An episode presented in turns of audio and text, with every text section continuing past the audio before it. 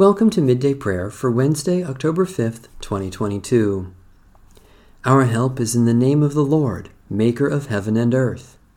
The Mighty One, God the Lord, speaks and summons the earth from the rising of the sun to its setting. Praise the Lord. The Lord's name be praised. From Psalm 147 Hallelujah! How good it is to sing praises to our God! How pleasant it is to honor God with praise. The Lord rebuilds Jerusalem and gathers the exiles of Israel. The Lord heals the broken-hearted and binds up their wounds. The Lord counts the number of the stars and calls them all by their names. Great is our Lord and mighty in power. There is no limit to God's wisdom. The Lord lifts up the lowly, but casts the wicked to the ground. Sing to the Lord with thanksgiving Make music upon the harp to our God, who covers the heavens with clouds and prepares rain for the earth, making grass to grow upon the mountains. God provides food for the cattle and for the young ravens when they cry. God is not impressed by the might of a horse and has no pleasure in the speed of a runner, but finds pleasure in those who fear the Lord, in those who await God's steadfast love. Loving God, great builder of the heavenly Jerusalem, you know the number of the stars and call them by name.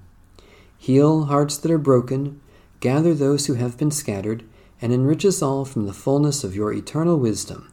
Jesus Christ, our Savior and Lord. A reading from the book of the prophet Hosea.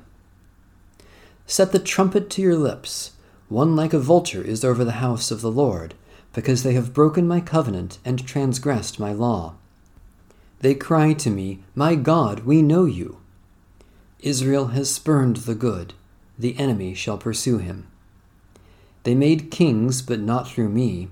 They set up princes, but without my knowledge.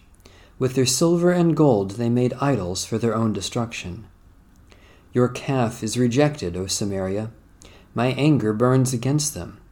How long will they be incapable of innocence? For it is from Israel, an artisan made it. It is not God. The calf of Samaria shall be, shall be broken to pieces. For they sow the wind, and they shall reap the whirlwind. The standing grain has no heads, it shall yield no meal. If it were to yield, foreigners would devour it.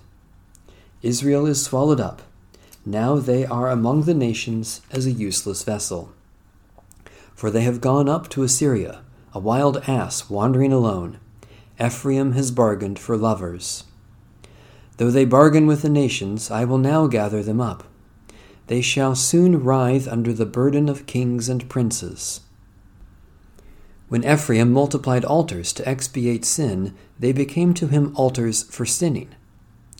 Though I write for him the multitude of my instructions, they are regarded as a strange thing. Though they offer choice, choice sacrifices, though they eat flesh, the Lord does not accept them. Now he will remember their iniquity and punish their sins. They shall return to Egypt. Israel has forgotten his Maker and built palaces, and Judah has multiplied fortified cities. But I will send a fire upon his cities and it shall devour his strongholds. Holy Wisdom, Holy Word, thanks be to God. The Westminster Confession of Faith, Chapter 5, of Providence, Section 1.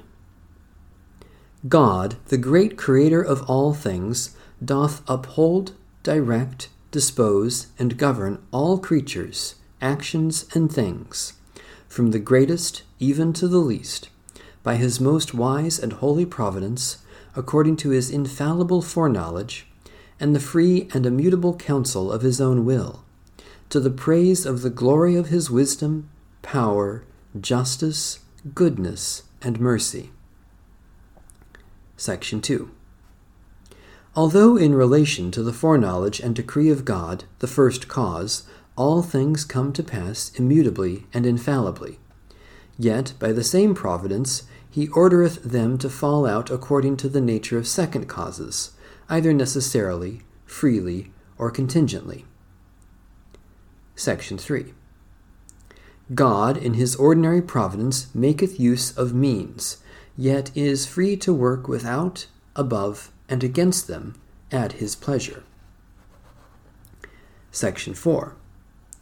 The almighty power, unsearchable wisdom, and infinite goodness of God so far manifest themselves in his providence that it extendeth itself even to the first fall, and all other sins of angels and men and that not by a bare permission, but such as hath joined with it a most wise and powerful bounding, and otherwise ordering and governing of them in a manifold dispensation to his own holy ends. Yet so as the sinfulness thereof proceedeth only from the creature, and not from God, who being most holy and righteous, neither is nor can be the author or approver of sin.